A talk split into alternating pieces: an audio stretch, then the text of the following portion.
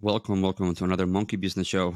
Today I have Mike and Peter as my two specialists and analysts because we're going to talk a little bit about what's going on in esports right now Dota versus Worlds versus other titles.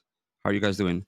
I'm doing pretty good. Uh, yeah, I'm. Uh, I actually finished up a, a, podcast of my own right before this, so I got to, I got a back to back here. So uh, really excited to be on this podcast with UJ and maybe not the Dota players for once, so we can talk about you know esports at, at a higher level. No offense Absolutely. to them. I'm not. I'm not trying to like bag on. I'm just saying like different conversations. we, we, always talk about like Dota players and the drama. The late night adult conversations. Yeah. Yeah. Exactly. I'm doing well. Thanks, Jay. I appreciate you asking how I'm doing. It's 10 o'clock here. I'm sipping my green tea. Awesome. Well, I appreciate the effort. So, look, for the audience that is watching today, uh, we're going to have a little bit more of a high level conversation about what we think is happening in esports. And we're going to, you know, maybe it's a little bit less chatty or family family friendly, you know, that other podcast. But I think it's an important conversation, and I brought it to, in my opinion, two of the smartest people out there. And Peter has seen a lot of the things inside Dota, but also outside Dota in his new position and the, the last few years. So I think bouncing this information with him will be actually really cool, you know, for you guys to watch. So, yep, if you guys want to go right into it. Um, so, uh, the first thing I want to talk about is how the changes in Dota has affected Dota right now.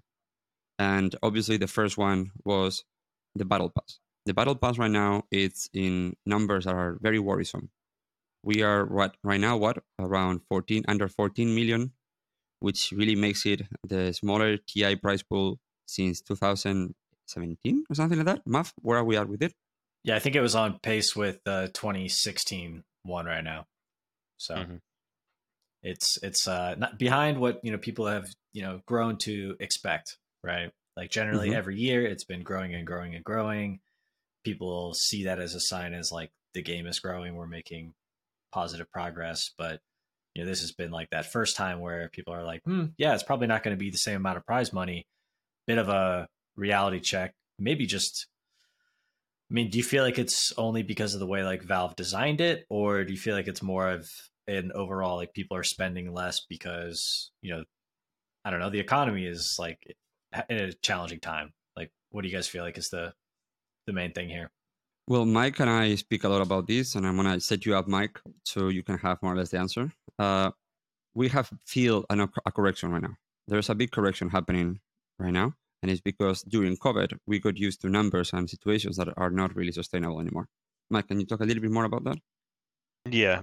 So basically, the way we look at it, right, is you know during COVID, people have you know all the loans are on pause, things are in forbearance. So there's a you know there's a higher amount of disposable income, but there's also a higher you know um, amount of time that people can actually you know they're not going to the office, they can spend consuming all this content. So you know I think you start seeing a lot of these numbers in viewership, a lot of the numbers from um, you know people buying things that you know keep them happy during the pandemic. You know a lot of this got inflated. Um, so I think there's some of that gets corrected.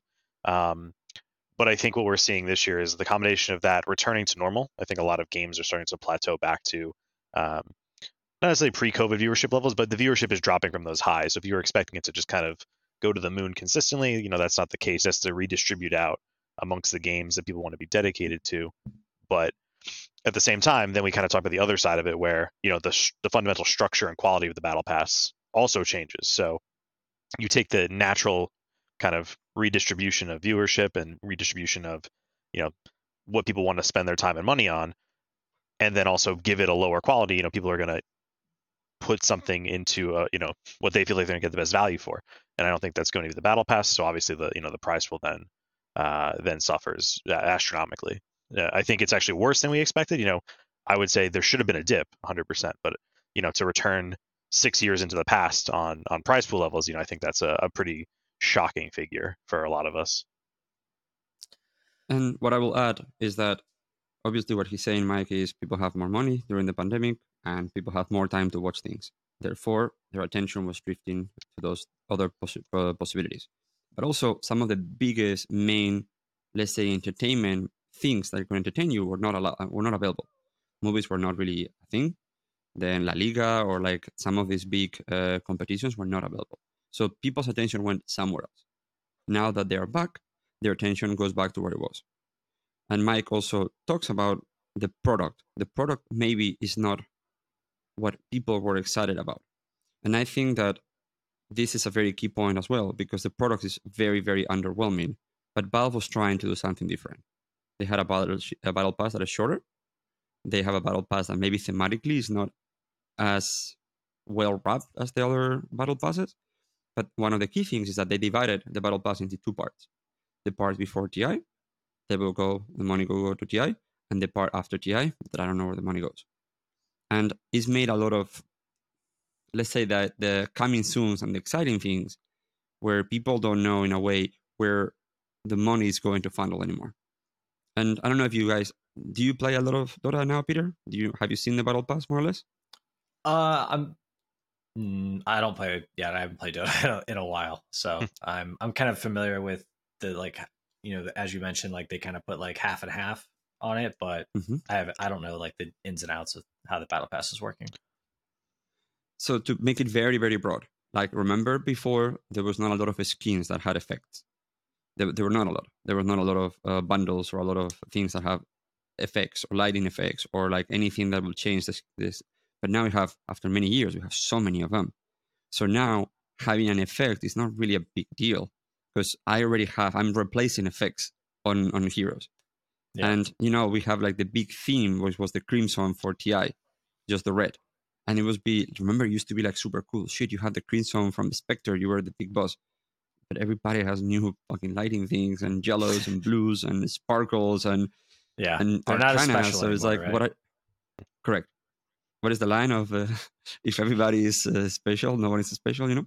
Like every hero right now has so many mm. things that I I don't see the reason to buy it anymore. I think like for the cosmetics, I, I was never a big cosmetics buyer myself, but I think for people who maybe only play like a couple heroes, like if you played the game very casually, you might only play have like five heroes, maybe less, right? And so whenever there'd be like a new skin for your hero, you would buy it and it would give you like another kind of like maybe reinvigorate your interest in playing Dota? Yeah, Valve have it's oversaturation again of content, of skins, of, of many things. And I think Valve has tried to do something because the stickers have not generated interest and there's nothing to do with the sticker. You cannot put it on the middle of a weapon or something. So by having not utility, then what are you buying the sticker for? So you can put it in an album that comes out at the end of the game. Sorry, not enough. There is a product problem here. Yeah. Yeah, for sure. That makes sense. And it also creates a more complicated thing because we are all playing TI because of the massive price pool. I mean, we have to play TI, but there's so much of the money in one center event that the whole year is qualifiers of qualifiers of qualifiers to TI. So if that price pool is not massive and you don't spread any money to the other events, and then your battle pass as a team is not making you money, it's like compounding. You're like putting shit on top of each other, you know? And it's just more concentrated shit at this point. Yeah. Well, I think the TI prize pool was like, I mean, let's be honest, it was so high, man. Like yeah. $40 million for a Dota 2 tournament. Like, that's an insane number. And here's the thing is like now these players, you know, instead of winning 4 million each, they're going to win two million each, and I think that everybody is just going to keep going at it the same way if they were like into Dota before. But uh, you know, last place at TI is like a hundred thousand dollars per person or something. That's a life changing amount of money for like just about anybody at such a young age. I don't know. It's correct. It, it, so it, it just has think... so far. It has so far to fall, is what I'm saying. Before I think it really gets. You think so? Okay, well, let me tell you how far you fall because if you are not making it to TI, how much money do you make as a player? You make zero. Is is devastating. Zero. Yeah, you yeah. have to be. That's so why, that's my that's problem. Why esports is a young man's game because you kind of have to be like living off your parents or somebody in order to kind of really put the time in to get it done. And everybody aspires to have this like path to pro, semi pro experience, but it's just so difficult to actually execute. And Valve does not put in any time doing that, just about. So, you know, there's just not it's just not a winning formula over here for like long term. Mm-hmm. Yeah. It creates this like it basically makes a bimodal system where the only people who can actually afford to do it are people who have like low risk, essentially like young kids who are coming up because you know they have their whole future so they can afford to invest the time or the people who are actually financially well off your veteran players who've done this and have won and have those recognitions but anybody who's caught in the middle you know there's you know there's a real trade-off that they have to consider right is you know maybe i'm on a an org and i'm getting a few thousand a month salary or something like that you know you're living you're scraping by and if you don't make it to ti like you got to scrape by again. It's like, well, maybe you can go to school, you can do something else with your time. So it forces that entire middle out. And then everybody who's young faces the same consequence, right? It's like, do I really want to make that next step, or do I just want to transition into something else? And we had that we were talking about a little bit before. Was like, you look at like the league ecosystem, you look at other ecosystems that are franchised, and it's more distributed. Like prize money isn't the determining factor. There's a little bit more stability across the ecosystem. Um, and there's supposed to be a, a path to pro. I mean, we don't talk about like the whole path to pro failure across every other esport, but um, but yeah, it's really pronounced in Dota where it's like here's the big show. If you don't qualify for the qualifier to the qualifier to make it there, you're done. And if you are lucky enough to be somebody who's got the resources or the time to commit back into it, that's it. You're you could waste an entire year of your life and have zero to show for it, or less. You could have been spending money to do all this stuff and time, and you know you're set back. But you know, if it's forty million dollars, it's enticing. I'll play that game. But when it becomes, uh, you know, fifteen, you know, then then I'm gonna weigh my options a bit differently.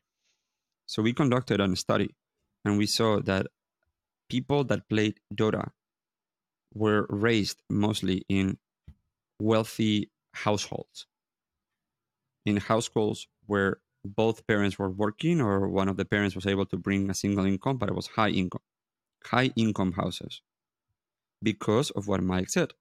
In order for you to be able to play Dota continuously and seriously and exclusively, you either have to be very, very young, you have to be financially well off because your parents simply have money for you to play, or you have to be successful very early in your career, which allows you to play because you already made your money. That, in a way, like Mike said, eliminates the whole half. Yeah, it's pretty wild. So I Peter, think the like the regional the regional mm-hmm. leagues, like the prize money was just like, uh, I don't know, not like it's almost like insulting. Like like first place for the regional league is like thirty grand. like what? Like that's split like five ways at least. Yeah, because yeah. I played I played in one of the seasons in NA DPC if you remember with like Fear and Moo mm-hmm. and Snake King, and uh, you know I, I, the prize pool is like pretty even down the ways, but it's like you know, we're thinking like man, even if we win this, this is like was it like five six grand a player uh, for first yep. so it's just like that's like not even rent in america for three months like i gotta yeah. you know, also have a job to support myself we have a system where if you are a team and a player and you do not make it to ti your whole year is an absolute failure yeah for sure that's it failure there is no no other way to catalog it and it's so been like that forever there's by the way mm-hmm. it's yep. been like that you know, since since I played in like 2014. Same thing. Like you even as a caster, it's funny you like judge your success on the year. Like, did I get invited to TI or didn't I? Because caster, you go there and you get your you know your big payday for the year, sort of thing. And same thing as a player, right? So Peter, are we getting spoiled? Is that my question for you? Because if you look at about five years and we're like, well, you're still, like you said, you still have a lot of room to fall. Well, things have not really been bad. Or maybe it's just my bias that is like, okay, this tastes like shit right now but it's not really that bad. Um, yeah, I mean that makes total sense to me. Other games are going to be more favorable for esports depending on who's running the programs and who's funding the programs. So it's really nice when like a really involved game developer who is paying for everything is actually like putting their money where their mouth is and like actively participating it really starts becoming like the correction, like we were talking about, is happening so fast in esports. And my question to you, Mike, is is this correction affecting the other esports as gruesomely as it's affecting Dota? Yeah, I would say in different sectors, right? I think, you know, the biggest I mean, there's a couple pieces to play around with, right? Because there's a level of involvement by the publishers themselves um, that are trying to intervene. But you know, you could look at Overwatch League as one of them, right? That's pretty pretty stark from where it started uh, back in 2018 to where it is now. Obviously, from a viewership and commercial perspective, obviously there's a lot of stuff with uh, Activision that's been happening outside as well that's been impacting that and accelerating that uh, process. North American League of Legends is another one. Um, viewership's been declining pretty consistently in the, in the region. Um, there's been a, I believe, what was it? The FlyQuest um, ownership just changed in North America as well. Um, it's been following off the back of, you know, a few orgs that have been rumored to look to sell. We've been seeing that in in EU as well.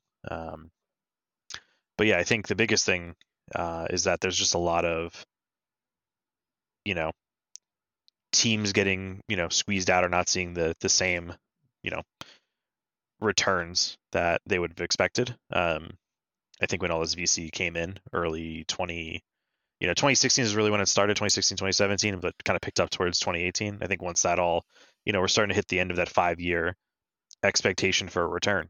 Uh, and a lot of people probably started seeing the writing on the wall pretty quickly uh, with the money that was getting burned in, in all these esport titles. So, yeah, I think um, I think people are starting to cut their losses. I mean, a lot of opex cuts coming across the board for a lot of things, and a lot of you know prioritization for where you're putting your capital. Um, you know, even team side, right? Not to jump around too much, but like teams are making games, energy drinks, sandwiches, uh, anything else but esports. You know, they're still playing them because they have a fan base to connect to, but now it's just part of the funnel to drive them to an actual, uh, you know, a separate product essentially. So let me put in maybe simpler words some of the things that you expect explain. Sorry. Okay, so when you get investment and a team gets investment, you know, you somebody's giving you money because they want to make money out of you. It's actually very simple, and they give you money with expectations that how many years it's going to take them to make money back, or how many years do they have for this thing that they're buying into to be worth a lot of money. So you have, like, in a way, real estate. This is my area so after five years of promises and projections, a lot of people are seeing that their investment was not a good one. For example, Overwatch. In Overwatch, a lot of people were given an opportunity to buy a franchise slot in order to play on this game while nobody else could play. So it reduced the amount of games that were playing just to the people that could afford it. And those people were, in my opinion, wealthy, smart companies and individuals behind those teams. And they thought, well, if this is like the NBA, which is a lock franchise league, or like League of Legends, this will work. Well, even though the it would be arguably arguable to say how much money they actually spent on the franchise, let's just say that each one of the teams paid $10 million. And now that is not really worth it a lot which now investors start thinking, should I have done something different with my money? And now we've seen, in my opinion, the first real failure of esports. I mean, from what we know, uh, teams are not going to have to pay all the money that they once were to say, but we don't think that the league has right now produced any profits. And the idea of these leagues are that you invest this money, but when the leagues make money, then the teams directly benefit from the profitability of the league. But they've never made the league profitable. So you've never really taken money out. You're just putting money in. Call of Duty was a great game. And when it was played by everybody, it was healthy and it was pretty fun, and the tournaments were really cool. The moment they franchise it, the viewership is simply not there. Yes, for the big games, the viewership is always there for every game. But the question is, is it there for every day's games? You know, is there enough interest on the league? Peter, from your perspective, what do you thought about when Overwatch launched? What do you thought two years into Overwatch, and what do you think about Overwatch right now? Oh man. Um, well, I think you're kind of right. Like, I think people were sold kind of a fantasy that wasn't real. Um, it did kind of create uh, I don't know. It created a lot of jobs in esports, definitely. But was it like a good investment? I think definitely not. Um, and it is kind of funny that you know, it is 2022, right? Like these investments and stuff, we're starting to pick up in these esports teams in 2016, 2017. And I guess you're right. Like people are kind of coming around thinking like, are you guys raising again? Like how I, you know, how is my investment growing here? And in the reality, it just isn't growing, right? It's kind of just headed to closer to zero, you know? Yep. And I have a question for both of you. Do you guys thought that the product of Overwatch League was good or was bad? Like didn't it didn't work because it was not a good game or not a good product? So or it's just because they created an artificial environment? I think it's because they're creating the artificial environment. I feel like people are really adverse to actually just kind of um, growing their game in their community slowly. I think that's one of the great things about Dota and CS is that you kind of had this like seven year saturation period back when people were playing uh, like CS 1.6 and Dota 1, where this game grew this like massive, massive fan base that then created an actual demand to understand who was the best at it. And that spawned esports a lot of people think that you know because Dota and CS and these games have been around so long, they contribute that partially to esports as a you know increasing the shelf life of their game. People have tried to emulate that with other games, almost as a like, hey, we're, you know, we're going to launch our new game with an esports program, but you really need to create a great game that demands to understand who's the best because they find it interesting. And I just don't think that like Overwatch ever had that base community that was large enough to justify an investment of this level from such like such a it's such a large investment, right? Like, you know, how many teams are there? Like you said, like seven million each. Like that's an insane amount of money for like a day one esport program. Yep. Yeah. But they thought, no, they thought that I mean, if we go directly, you know, to the best version of the league, the fans will come. You know, like the, you know, build it and fans will come. Yep for sure.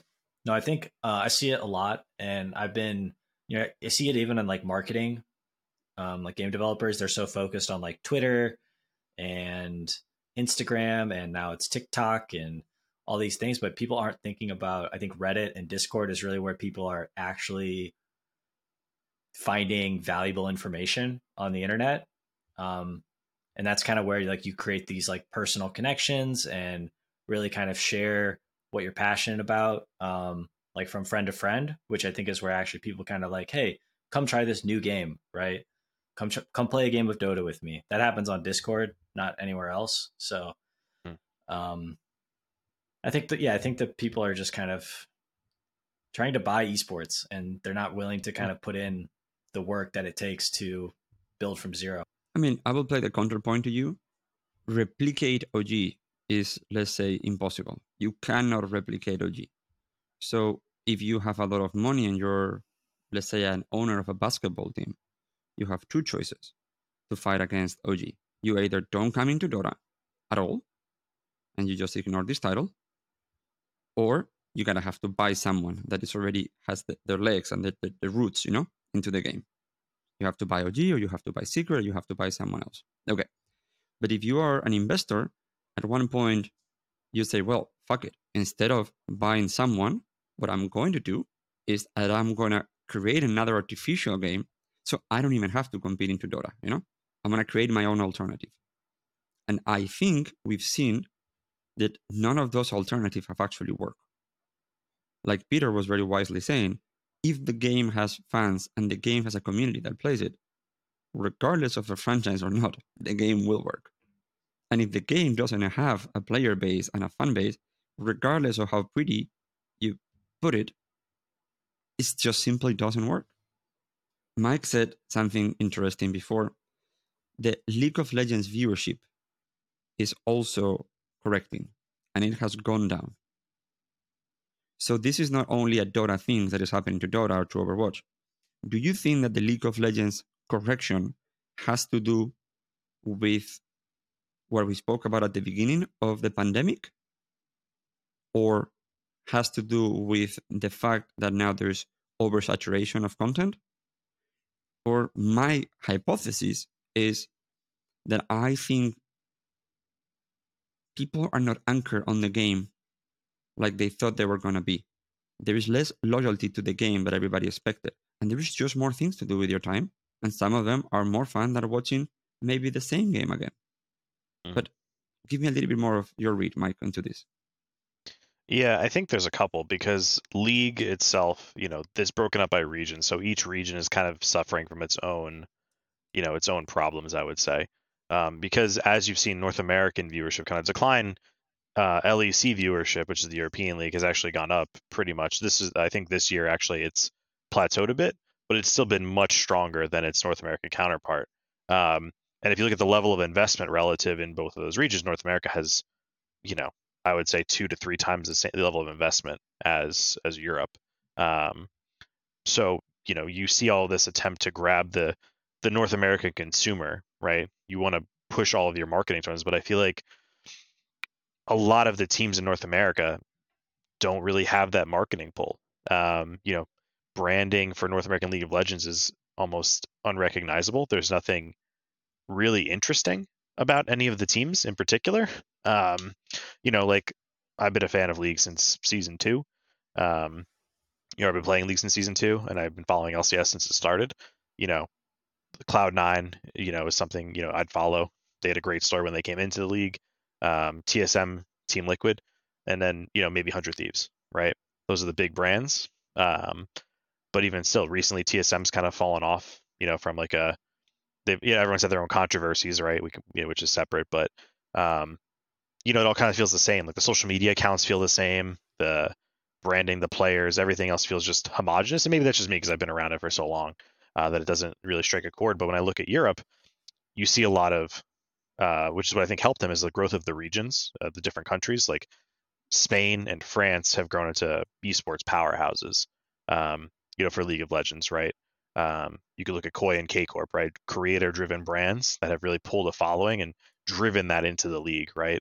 Um, and you're seeing that also with, you know, the expansion into Valorant as well, with both of those teams, you know, being able to um, to compete there and pull those fan bases. So I think that there's at least more from a regional perspective because you don't have that. There's no like East Coast West Coast rivalry in in League of Legends for North America, right?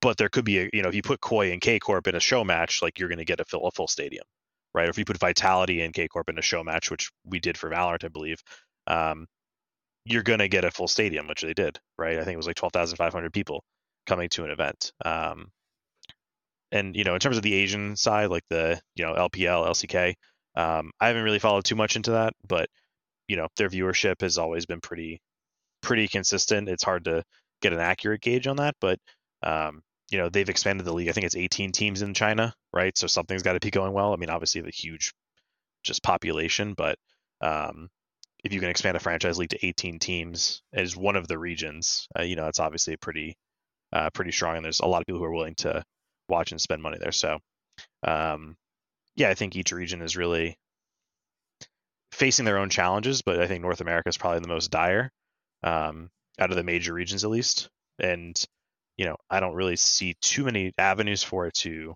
to improve because they're not even doing that well in competition, right? There's no we're all memeing. I think North America got its first win at Worlds in the group stage today. I think they're one in nine right now.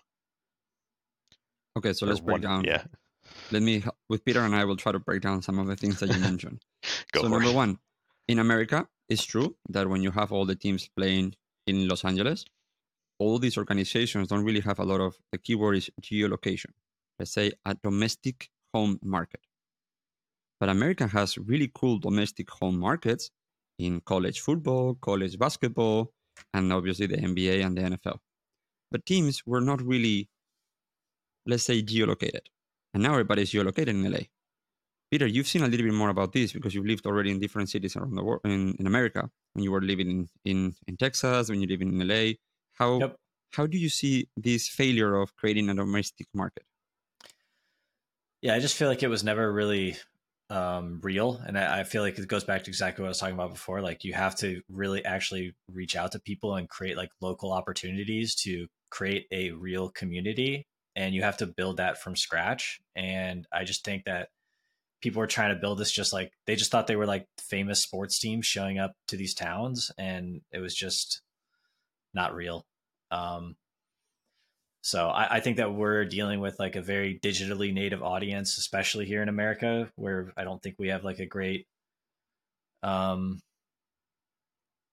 I don't know, we're not like super prideful in where we're from.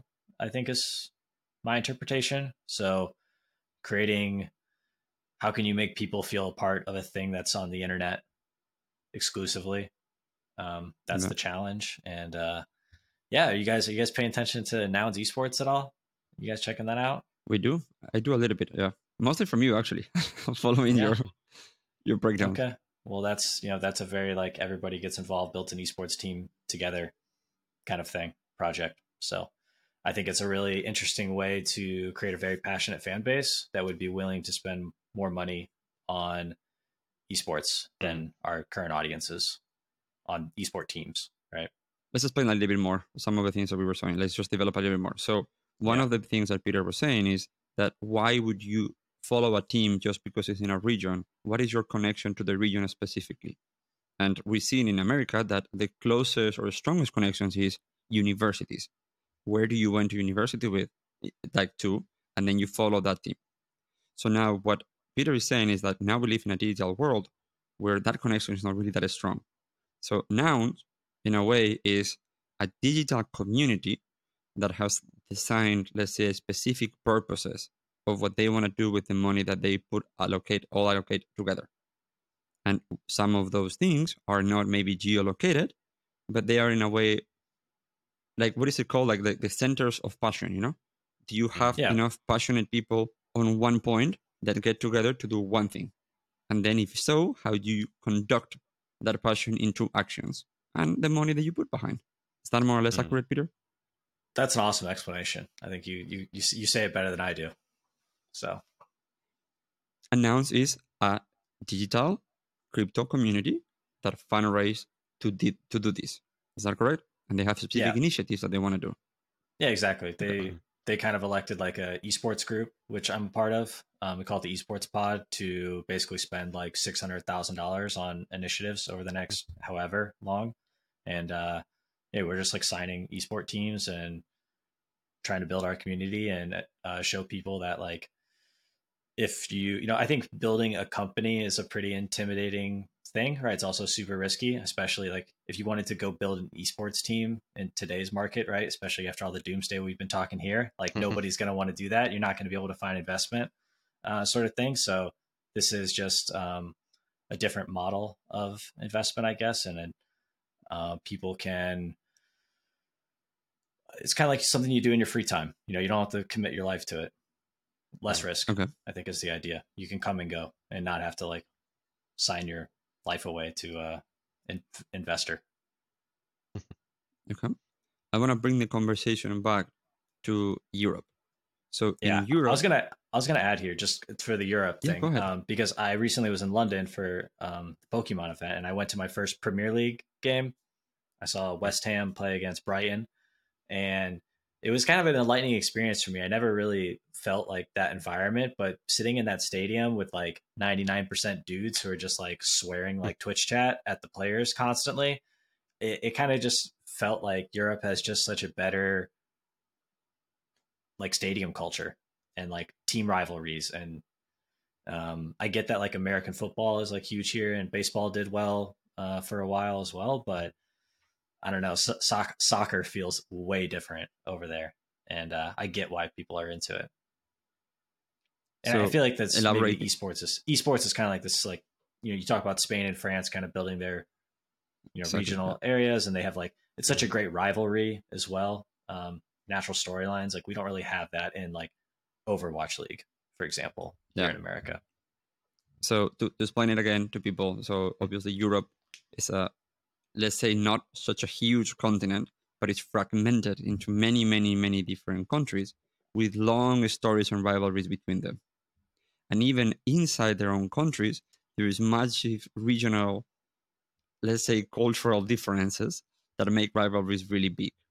Obviously, I'm generalizing and reducing this a lot, but Madrid and Barcelona inside of Spain are culturally very different and they actually speak a different language. And those rivalries that are socio-political are in a way represented in Real Madrid versus Barcelona being the two biggest teams. So you have a massive internal rivalry inside Spain. but you also want to beat the Frenchies every single time you have a chance because there is a massive rivalry between Spain and France. And France wants to beat the British at any time they have any sport or anything. So now you see some of the esports teams that are trying to establish their fan bases locally. So you have Heretics, that is one of the Spanish teams. Then you have Koi, which is French team. Then you have Vitality. And I think that the next state step, actually, I don't think, I know that Riot is trying to capitalize on this because of how they chose the teams for the Valorant slots. They chose specific Spanish teams with regionality, French teams, two Turkish teams, you know, and then the few, well, the CIS team, which is Navi, and then the few Europeans, let's say global teams in the middle. And they want to activate that local fan base, which is what of the things that work good in League of Legends. But now they yeah, have those, a bunch of teams in the middle that are useless. But those teams, those teams are there because they chose to be there, right? They didn't just like go there because they were like, "Hey, you could have a franchise slot in the city if you, you know, build there," right? They were like already there. Correct. Correct. It started regionally, and then they went up. Valorant's interesting because it has a lot of. I think it pulls a lot of the stronger regions together, right? Like things that came out. I think you know from from Valorant specifically, you have Japan as a power market coming up as well. Um, which you know, really in esports, you don't really see too much about Japan. A lot of the culture has been pretty conservative, and you know, the only thing that people would really relate to it was like Nintendo fighting games, essentially. Um, they had they have League of Legends, but the only time they get to Worlds is Pokemon you know, Unite. They're the Pokemon Unite. They're the, yeah, they were one of the they were the most popular region for the game. It's esports yeah. program. Um, interestingly, and I'll, I'll thank Julian for this because he's my Japanese analyst here. Um, but essentially, you know, I think it was April of either last year or 2020, I can't remember specifically, um, but they passed a law to try to encourage the growth of esports, you know, which is a, a, monumental step. And I think you're starting to see a lot of things. There's something around like how the prize pools are uh, connotated with gambling, um, which is why they can't do it. But now we're seeing that evolution. Um, also in Turkey has been growing. It's one of the was one of the most watched. I think um, you know two teams in the in the league now are Turkish teams, so a lot of growth in that region. Um, if we're looking towards APAC, I mean they basically picked um, you know Global Esports as as the Indian uh, powerhouse. You have Talon, Secret. I mean each of them are picking a specific almost a specific country in in APAC. Uh, then you have a couple Japanese, Korean teams as well. So you're really hitting all the local markets. And then North America, when they did the Americas League, five North American teams and then mm-hmm. essentially five LATAM Brazilian teams as well. So, you know, you're basically covering every major market um, and getting the biggest names and brands, but ones that are, you know, different enough that you can hopefully draw, you know, a bunch of, um, you know, all those different individual fan bases from the teams, but also like cover enough of the region to just, you know, be the catch all net to drive as much viewership as possible for for the game. So Okay, but now is my challenge to you guys because, in my opinion, they have tested a few different hypotheses. Number one was let's bring the traditional sport owners that will drive a fan base, which had never happened. I don't think anybody follows the Milwaukee Bucks and therefore follows FlyQuest. Never happened. Mm-hmm. Then they kind of said, we'll do super brands. And in my opinion, that's the only one that has worked so far. If you have super brands, people more or less come. But then mm-hmm. what Mike was saying, which is true, is that a lot of the super brands look and feel exactly the same. I've given you this compliment, Peter, a million times. And it was you and Alex and people that were in EG. EG had a very cool and unique and distinctive vibe to the team. It was the bad boys. And you could love them or hate them, but you knew who they were, you knew how they were, and you knew what the team was all about. In the first iteration, they were buying everybody's player, poaching everybody, and it's like, no, we're EG and fuck it. And then when Peter and the boys took the team with Sad Boys, you guys had an edge. It was irreverent. It was cool. It was like Tony Stark. But everybody's right now so sanitized. Everybody's just saying like the PR thing that it's just all of them feel exactly the same. Yeah, it's bad, man. It's really bad. I think esports is really boring. Uh, at least like the way like all these esports teams are interacting, and mm-hmm. I, I, mean, I'll, I'll, always be a league hater, but I just can't. I just can't get into the LCS, man. Um, yeah. yeah it's too PG. It, they, are trying to make like Nickelodeon. There's no personalities. Nothing comes out, and it's just I don't know. It's just it's too. Just... It's just too corporate. I think. Yeah, it's my perspective. I mean, you need some rowdy. Yeah, when you look at the investment, yeah. I mean, Jay, I think we talked about this. Uh, I don't know if it was two weeks ago, but it was basically like this, there's just like when you scale, there's a level of sanitization that you go through for all these companies, right? Because you know, if you've ever watched the show Shark Tank, essentially, it's like you have a really cool niche product, and somebody's like, "Wow, that's going to hit the market. It's going to be great." But then if you want to put it on the shelves in Target and Walmart and all your major retailers, well, you got to get rid of the curse words. You got to get rid of any of the controversies. It's got to be like, you know, cut down so it hits the widest possible net. And but that's the goal of companies, right? It's like you need to make as much money possible. You need to scale as much as you can.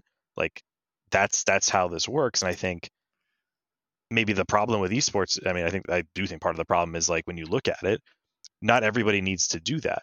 Um, and I think once you go that route and you start pushing for, you know, a globalized audience, you're an international team, you can start seeing that between like Fnatic, Team Liquid, G2, C9, TSM. They're all kind of the same thing. There's, you know, and I mean, even if with major brands, you see it on their Twitters now, right? Like the Duolingo thing on Nickelodeon, just, you know, with the Katy Perry award. That th- it's like all corporate Twitter accounts have to do the same thing now.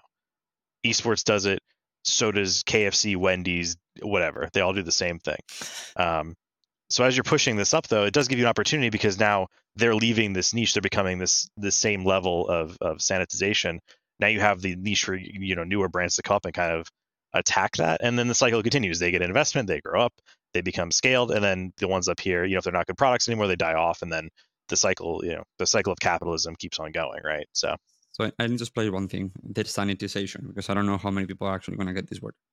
So it means that you have to be, let's say, always appropriate to everybody. So the moment that I operate just in Spain, I only have to be appropriate to the social constraints of this country. But the moment that I operate in 10, 15, 20 countries, every country has their own things that they're sensitive about and that you cannot joke about and they're not going to get your joke and the language doesn't translate, which means you can't make any jokes, you cannot take any positions, you cannot say anything besides happy birthday. You cannot even say Merry Christmas because not everybody has Christmas. So you have to say happy holidays. So everybody's message starts changing completely to become this corporate thing. Because if you don't, and you make a mistake and you're going to make it, you're going to get hammered in the head. Um, one thing that I would like to say is I've mentioned this and I had a conversation with Johan about this, and I want people to understand this concept. Let's say that Dota was a small game that was founded and like people of the community were paying money directly to found the international and all that. And there are players that devoted their whole life to grow this game. And I believe that they were vital to making the game what it is right now. But tomorrow, the game is sold from Valve to Activision for $6 billion, and these players are not going to get a check from Valve. So you have, in a way, spent your life making this game what it is without owning anything. Yeah, so that's why I was trying to get that. I was trying to get that Dota 2 org started back in the day with all the players, trying to like, hey, like let's start running our own tournaments and build our own company, and we can, you know, do mm-hmm. the marketing that Valve doesn't seem to care to do, and you know, fun to, to like just kind of create like a a marketing branch known as esports for Valve, essentially. But like, man, it's just so hard to mobilize um, yeah. a community like that, and that's where these other games have such an advantage, where their developers are willing to sort of um, go the extra mile and create a really you know kind of i don't know um what's the word i'm looking for like not an incredibly risky sort of life yeah. decision right it's like there's gradual growth here um i you know i could i think people look at league versus dota and they think where's it going to be in five years, right? Especially after this year with the TI prize pool dumping, um, people are going to choose league like 99 times out of yeah. 100. So we need to understand that at the end of the day, developers supported esports as a way to market their games. Esports is a marketing department inside of inside of a game developer, and they believe that if they create a cool esport proposition, people will come. And then esports is one of the biggest retention tools, meaning that if you like the esports, you will stay longer in this title instead of bouncing out to the next shiny new title that comes out. Okay. So esports make people come to the game and they stay longer in the game, which is what you want as a developer. You want people to stay in your game longer. And we can see how games like Dota and CSGO, in my opinion, will not even survive the first few years without the esports proposition, because that's why we're all still playing the game. First, the game is amazing. Both of those games are amazing.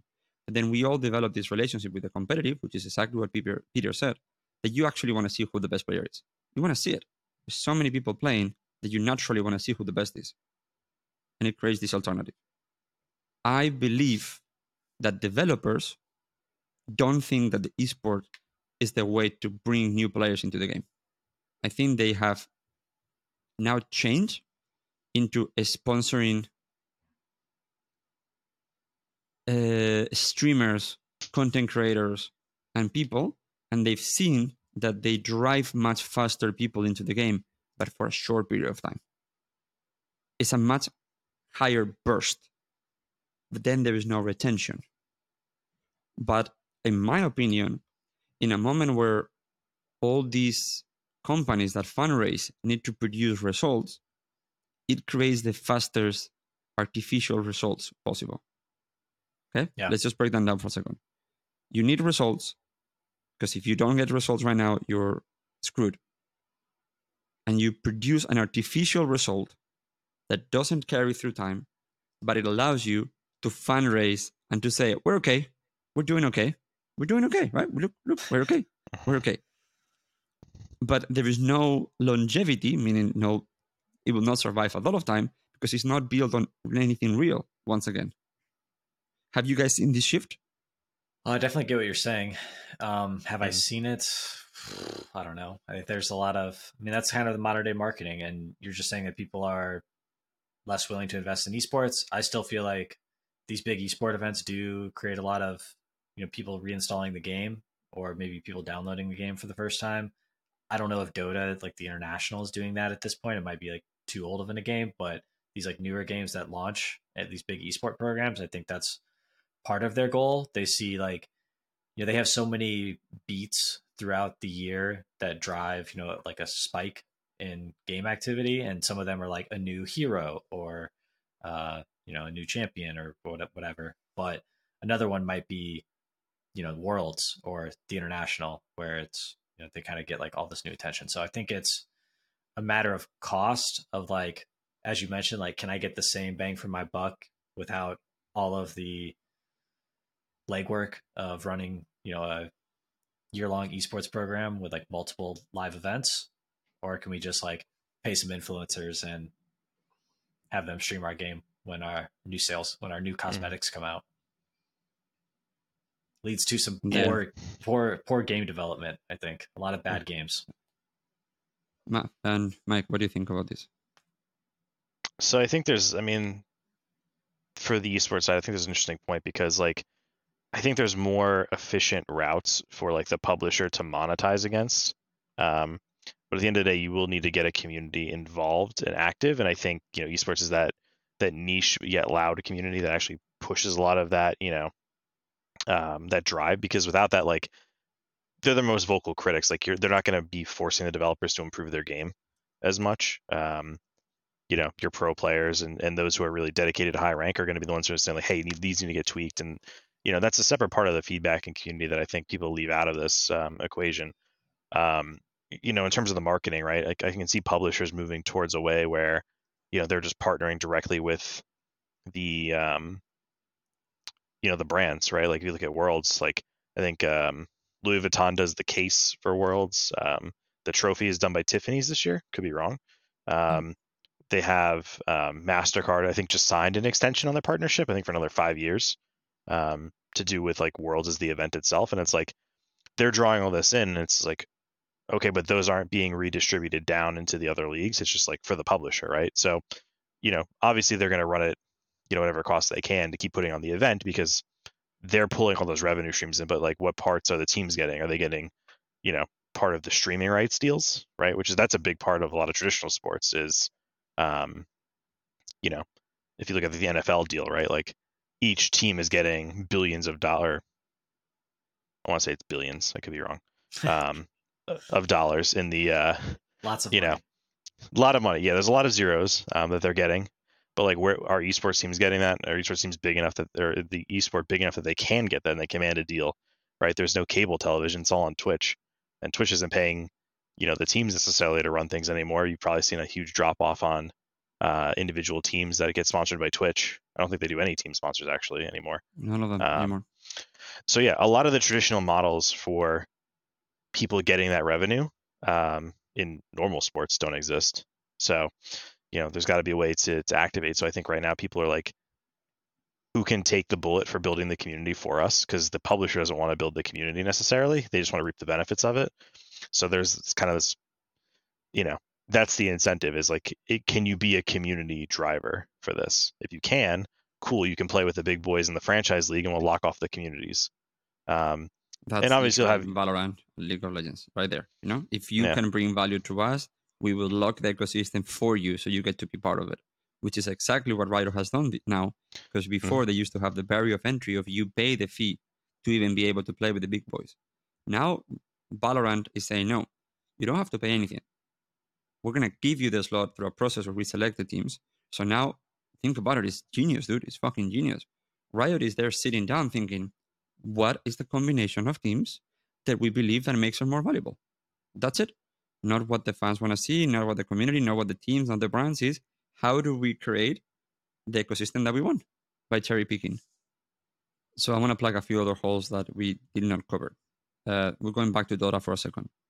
There was a big uh, controversy about the casters and their stickers. I don't know if you follow a lot of these, Peter. But what they did is that they bundle the casters together and you have to click and roll and then you can get one voice but it was very hard to get the voice that you wanted and there was a big community outrage about it. But teams are still bundled with each other. And it's not that easy to get the player that you want or the team that you want either but they haven't unbundled the teams. And i get it. I want everybody to make money. I want casters to make money. I want buff to make money. I want teams to make money. I want hopefully users to make money okay? Everybody i want everybody to make it. But the whole thing that they constantly say is yes teams but you have ti prize pool. It's the constant constant thing you know? Well we have to do this for the casters because the casters don't have ti prize pool. But at one point the prize pool is too small on ti where all this house of cards just falls. Because at one point the qualifiers of the qualifiers of the qualifiers and not making any money as a player is granted or because think about it the 15th or 18th or 20th team in ti right now is not going to make more than 30k because the prize pool has dropped so much. So like you said peter before the last player the last team at ti will make 100k well no they don't. So at what Yep. point just the ecosystem is just not holding?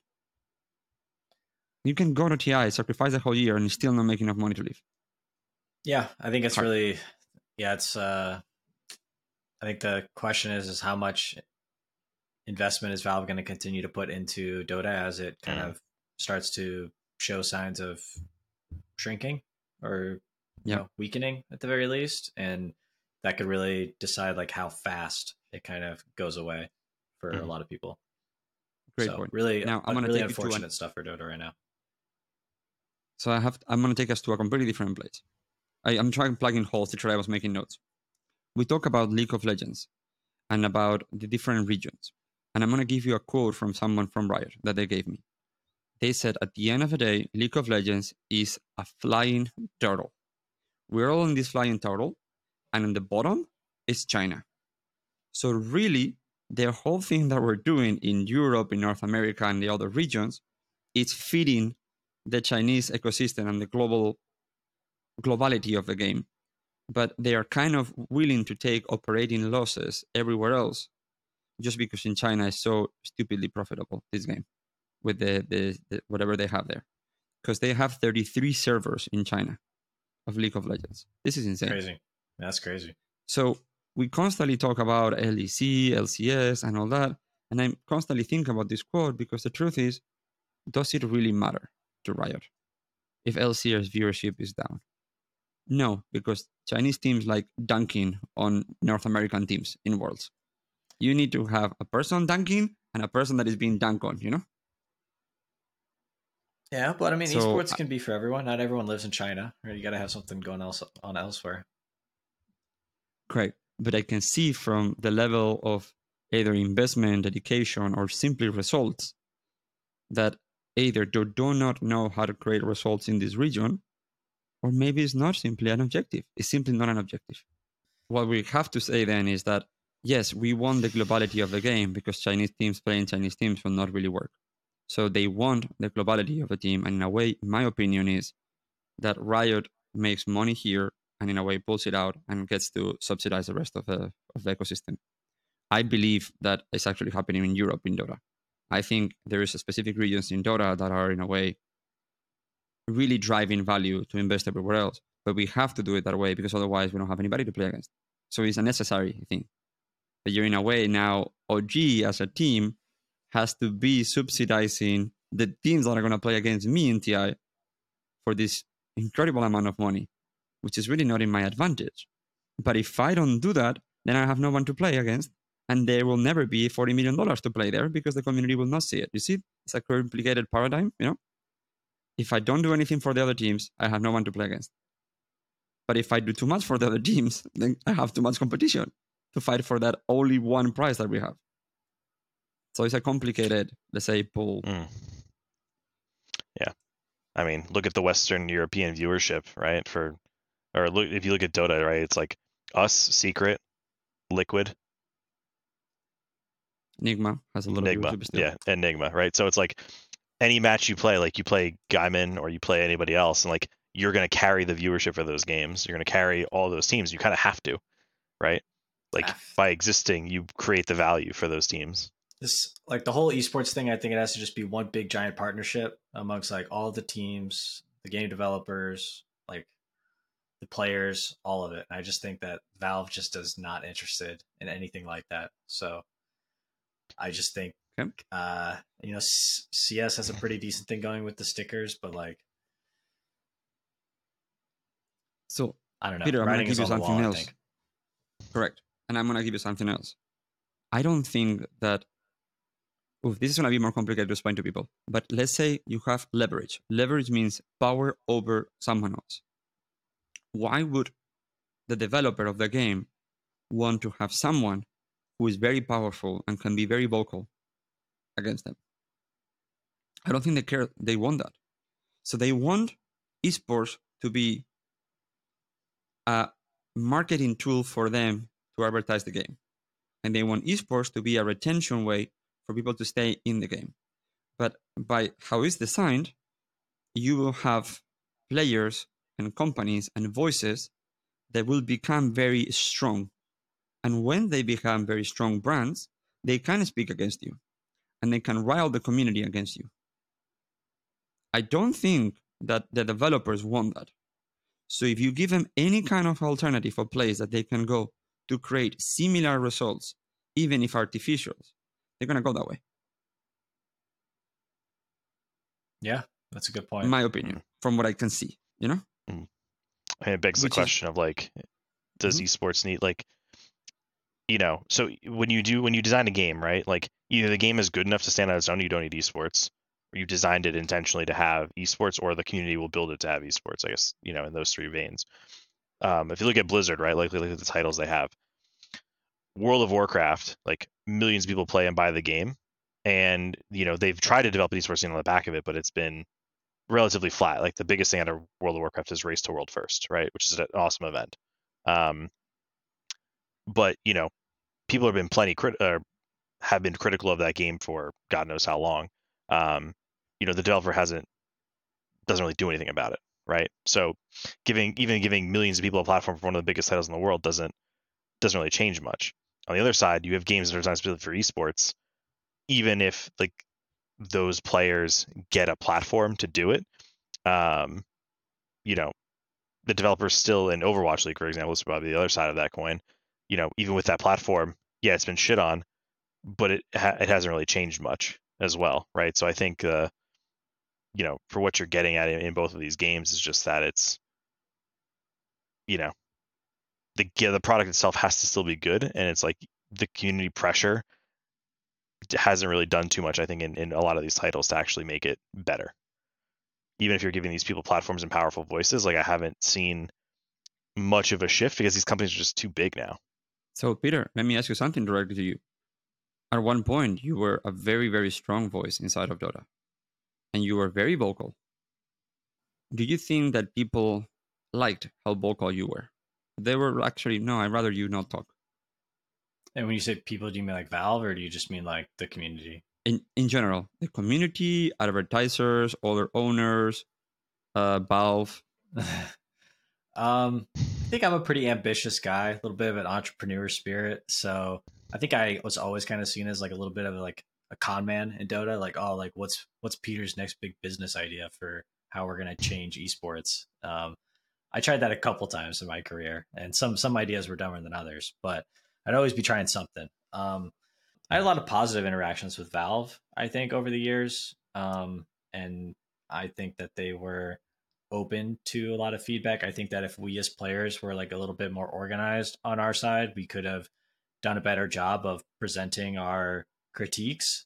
And I think that because a lot of this comes from not the players, I think, at least in the beginning, um, I, I don't think that Valve was like as willing to come to the table. So understand. Big picture, do I think that Valve was ever going to like change things and allow things to be different than they are? Maybe not, but I do think that there were steps that could have been taken if uh, everybody was like a little bit more invested in Team Dota rather than Team whatever they were on that year.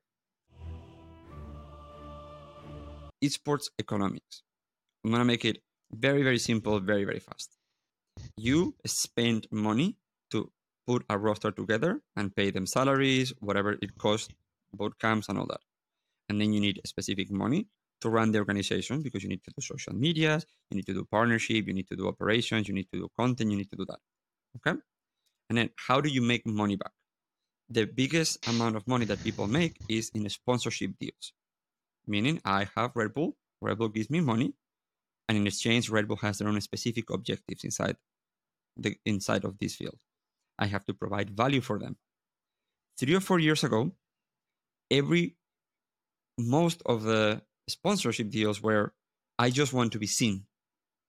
so it was a awareness campaign. You just have to put me next to you. But these teams and these companies have become much more specific about what they want. And now it's becoming a performance model where we have to drive specifically value for them where they see the return in investment, ROI. Meaning, if I want to give OG $100,000, I need to create at least back 100,000 of value, tangible. It has become extremely complicated to actually fulfill those deals. Yeah. I, I was going to add, like, I think, you know, you mentioned like the whole idea was just getting that awareness. That's kind of what's going on with uh, like Nouns now, like that's like the greater NFT project, and then they're basically funding Nouns Esports to just be like a marketing arm to not necessarily like help them sell NFTs, but just to increase brand awareness. So that way, like you know, it's the Noggles, right? Have you seen the like the the, the funny glasses? Mm-hmm. You know, I'm talking about like that's all they care about is just like that's like their Nike swoosh, and they just want that to show up in cool spots. So and, awareness. Uh, you need to put it yeah, in cool exactly. places like, and associate cool. yourself with cool things but that's what's funding us. It's not like a yep. you know we're not responsible as a business to kind of like turn revenue around as an esports team mm. specifically, right? Like you have to kind of be attached to like something larger where you really are just the marketing department. Correct. So now let's talk about what I said. Most of the money comes from sponsorships. But the sponsorship dollars are going somewhere else. Why should you sponsor a team when you can sponsor the league, when you can sponsor the streamers? But let's say that we still have money for here. Now, if you are a sponsor, you know for a fact that either you are all the way on the top of your game or you don't really provide a lot of value, which means that there is, we call it oxygen. There is not a lot of oxygen outside of the top. So teams that will run operations in Dota, let's say for half a million dollars, are going to find it very, very hard to find sponsors unless they're creating value for the brand. And in order to create value for the brands, you have to be really good, you have to have a big fan base, and you have to provide, be very, very on the top, which is very hard by design, which means that you normally need money to first build that competitive team and be very good before you achieve success, before you make enough interest to get brands that are making money. So the money that you fundraise is an acceleration, but sometimes it's just battle. Okay. Another way we make money is with in-game revenue or in-game things. And in this very broad thing, I can put from stickers to compendium to battle pass to revenue shares from sponsors in close leagues. And I would even put prize pool. Like all this is money that you make by playing the game. But this money, like I presented in the beginning, has right now like 90% of them is out. Okay, so now what is the next venue of making money? Oh, we'll sell t-shirts and we'll sell hoodies. Okay, but the hoodie business has very low margins. It means that for every hoodie or every t-shirt that I make, even though I sell it for 50 bucks, I only keep three or four bucks. So how many hoodies do I have to sell to be able to afford a Dota 2 team? The answer is too many.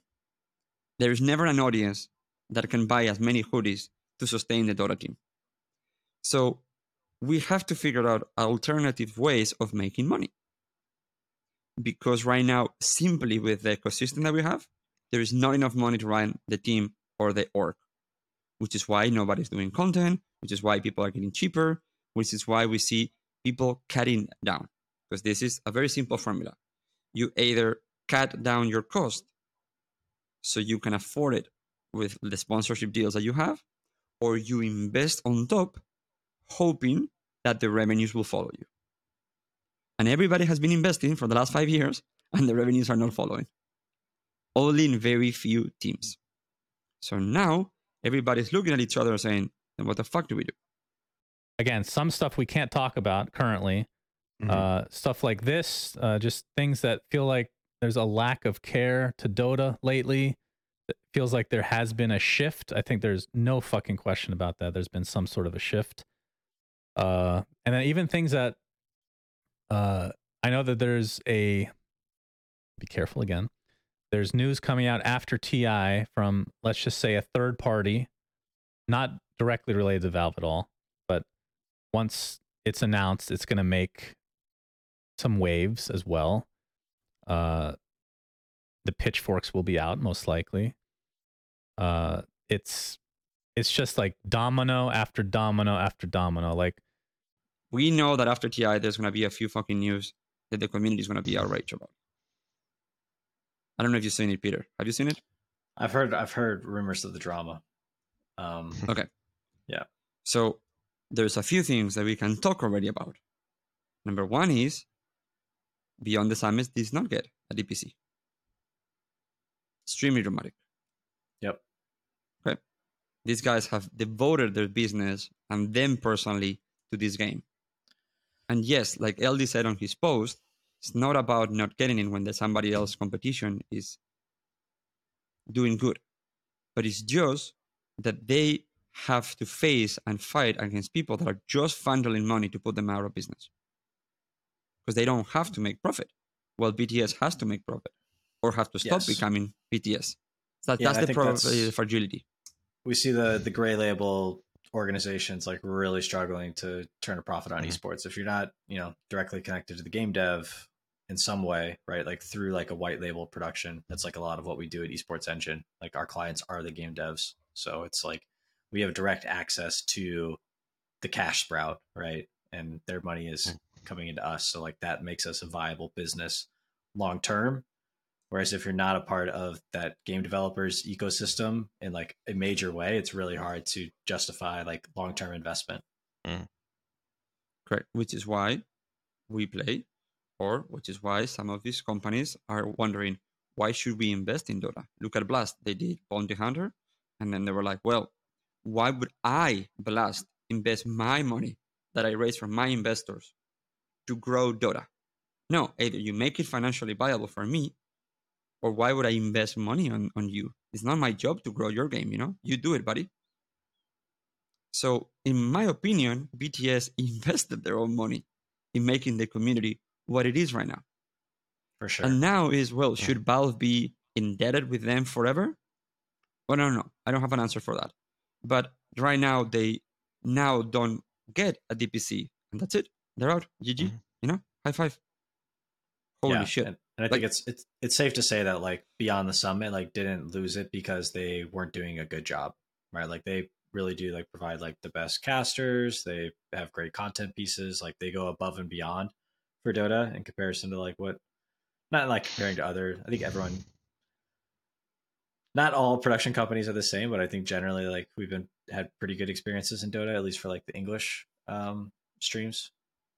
Debatable yep. on some of like the remote broadcast stuff that's you know more common nowadays, but Beyond the Summit was always, I mean, at least the events that I went to was always really great. So I'm sure it, it just came down to like a matter of cost, and Beyond the Summit probably just became too expensive. I think is my uh, suspicion, and Valve just decided to make a financial decision to help them make more money. But let's explain this for a second. They became too expensive because they have to turn a profit or at least cover cost. If yeah. there is a company who has so much money in that it doesn't have to turn a profit, it can actually outbid you in the process.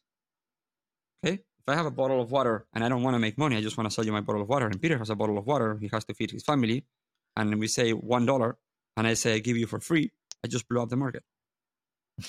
Because you cannot compete against me. But I am okay losing one dollar for this because I have hundred million dollars, you know, in my bank account. So all I have to do is put you out of business.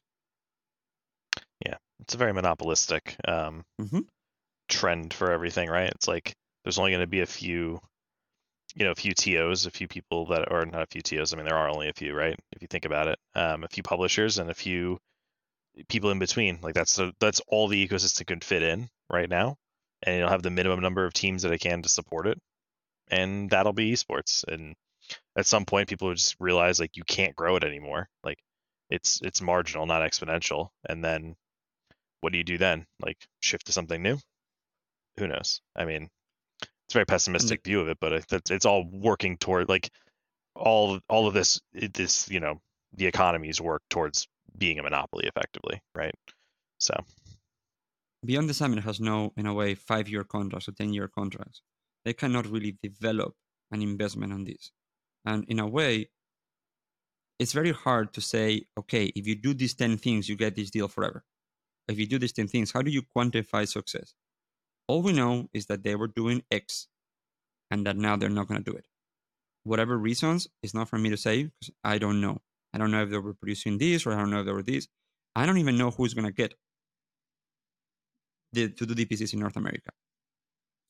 But it becomes, once again, what I wanted to go back is the leverage. Does the developer want anyone to have leverage on top of them, to have power on them? And the moment that you on purpose rotate TOs, and the moment that you do those things, in a way, you're constantly keeping the power on you because nobody has enough time to build any power. So I think that's exactly what's happening right now. That's my read of the situation right now. Mm-hmm. Developers have decided that they don't want anyone to have power over them. Why would they? You know? Yeah, it's not. It's not worth it. It's not worth the headache, right? Like, mm. so all right, uh, I'll, I'll counterpoint that one. Riot run Riot for the first God, I don't know how many years ran runs the LCS, runs all the production, right? Um, but recently, for Valorant specifically, they've now outsourced a lot of their productions in each region, right? They use Freaks 4U, they use um, who was it? Uh, Nerd Street, in, in the US. So there's a lot of other companies now that they're outsourcing it. So why would why would you shift from a model? Uh, I mean, I can the answer is- It's actually very simple. Yeah. All these other companies want to get in business with Riot. All of them are Right. operating as a loss. All of them. Meaning Mm-hmm. all of them are willing to lose money to get in To work bed with with Riot. Riot. Correct. Mhm. Which means Right. that Riot is thinking, okay, if I do it myself, it's going to cost me $20 million. But if I associate myself with these other teams, it's going to cost me 15. Fuck it. right. And they actually it even release them. liability. They don't even mm-hmm. need to actually be guilty of anything that happens, you know? Right. You guys deal with it. Right. So now when you get to that point, now all the TOs or the providers start fighting each other, right? Like Nerd Street will fight Esports Arena, will fight Esports Engine, right? Uh, In theory, would fight all of you guys. And then whoever comes out the cheapest, right? Which means you guys have to undercut each other to get in bed with go. Riot in theory, There you go. right? Now the interesting thing is like that now detracts from all the quality of the product that you're giving and people don't like it. So it's always this weird cycle of okay, well, we're not getting more revenue, or we're trying to squeeze the revenue and we're trying to cut the cost. So we're trying to split on both ends of it. And that's what I think is destroying a lot of the ecosystem at accelerated rate is like we're trying to see the graph go, you know, we're trying to see revenues go up and costs go down at the same time. And it's like, yeah, good luck with that one. Like That's you can run a business last chance, like last chance qualifier. Yeah. Is this right here. Last Mm. chance qualifier was an incredible product with incredible games that was done very, very cheaply to try to run costs down while they were trying to drive revenues up. So they signed a betting deal and they cut costs when everybody was remote. That's it. This is it. Mhm. This is it. This is exactly the perfect manifestation of this. And the key thing is, this is not happening right now. I don't want to throw any more names because obviously I need to have at least three friends by the time I finish this podcast. But companies have been undercutting each other for a very, very, very long time. And inside esports, there is companies that had raised so much money that they could operate businesses at loss. On teams, on TOs, on everywhere. And there are teams whose business is making everything so expensive for everybody that nobody can do anything. But that's the business model because they have so much money that they're not okay. They don't need to have low salaries, low thing. They can hide behind saying we just want to be competitively better. But that's not what you're doing. You're putting so much money in so everything gets so expensive, then then the little guys cannot afford it anymore. I think there is like Bomb the River. Is that the term in poker? You know?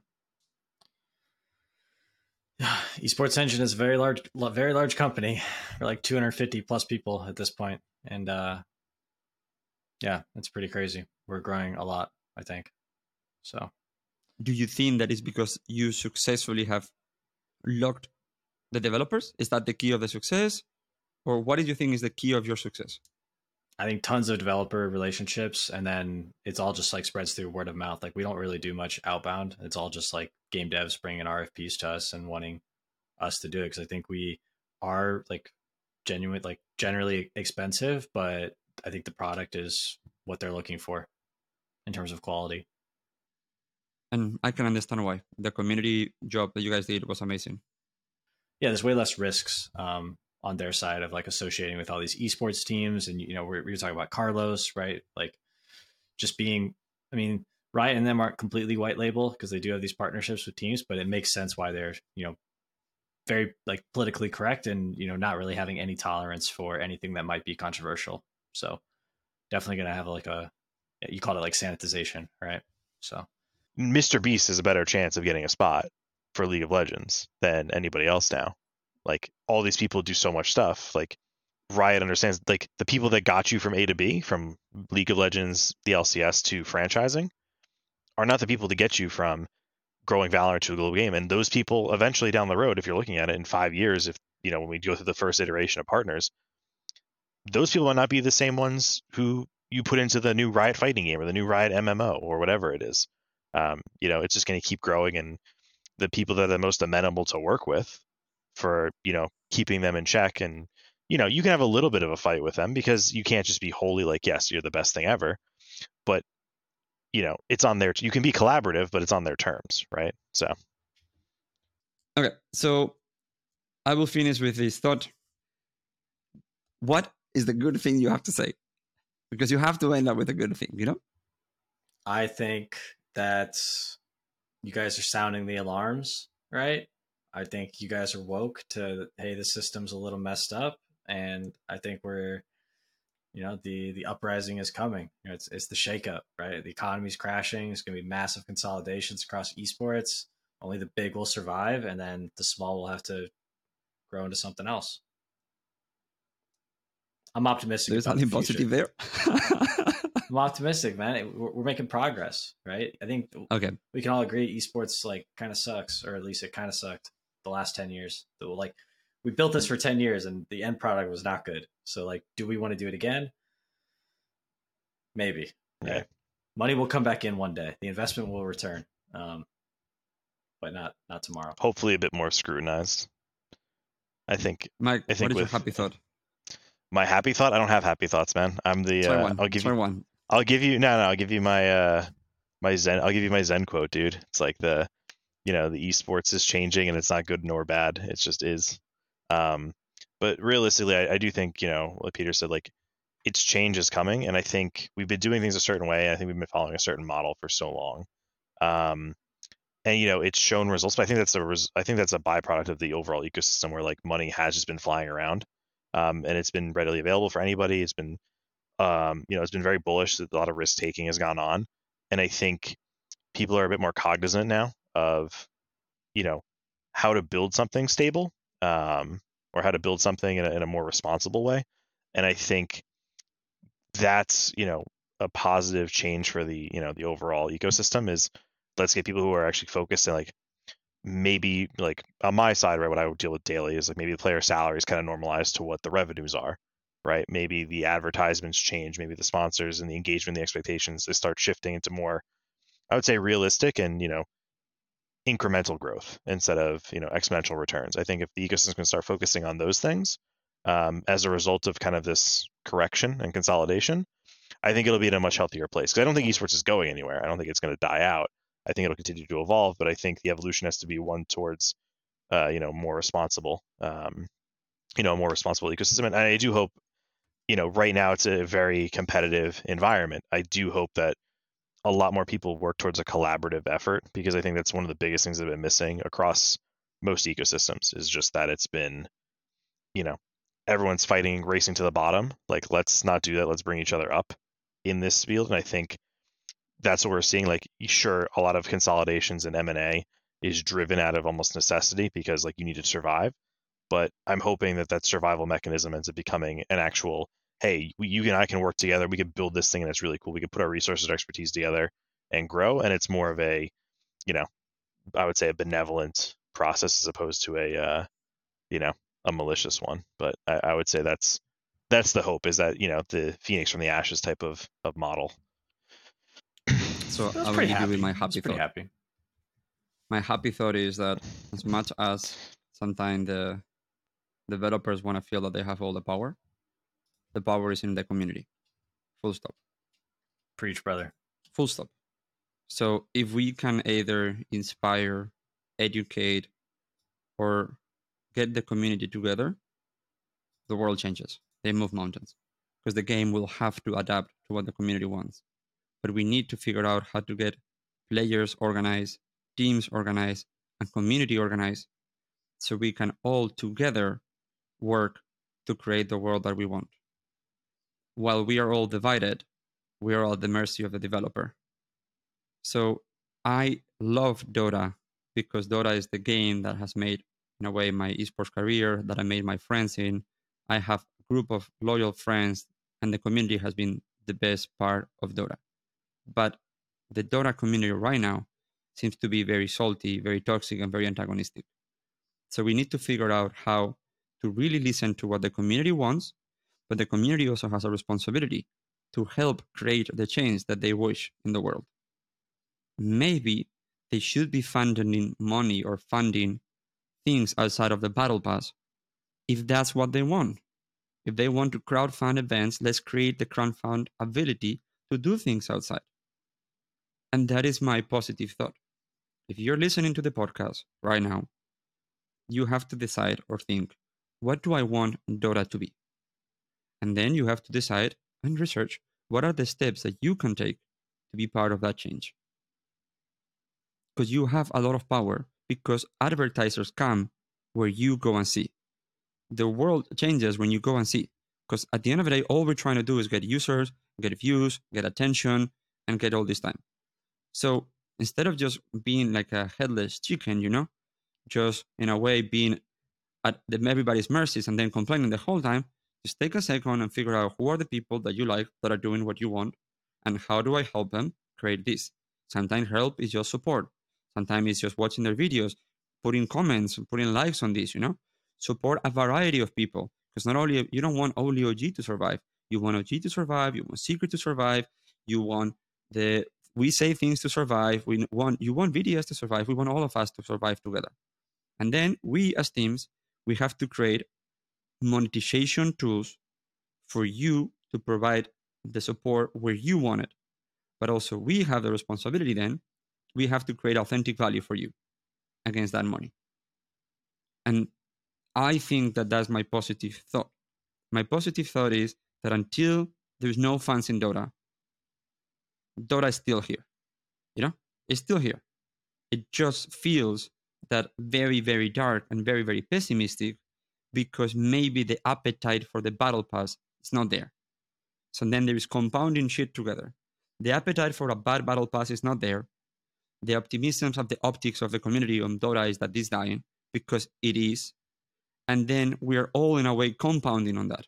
Okay, stop the whining, which I have whined for two hours today, and then figure out how we can do something new together with smart people and passionate people. And let's go back to the beginning community driven event. For me, is I need to figure out how to do another community event. I need to figure out how we do a BTS event because that's what I would watch when I got into Dota. I became an EG fan watching you, Peter, at a BTS event. So I know that there's a lot of people that are going to enter into Dota if they have those events.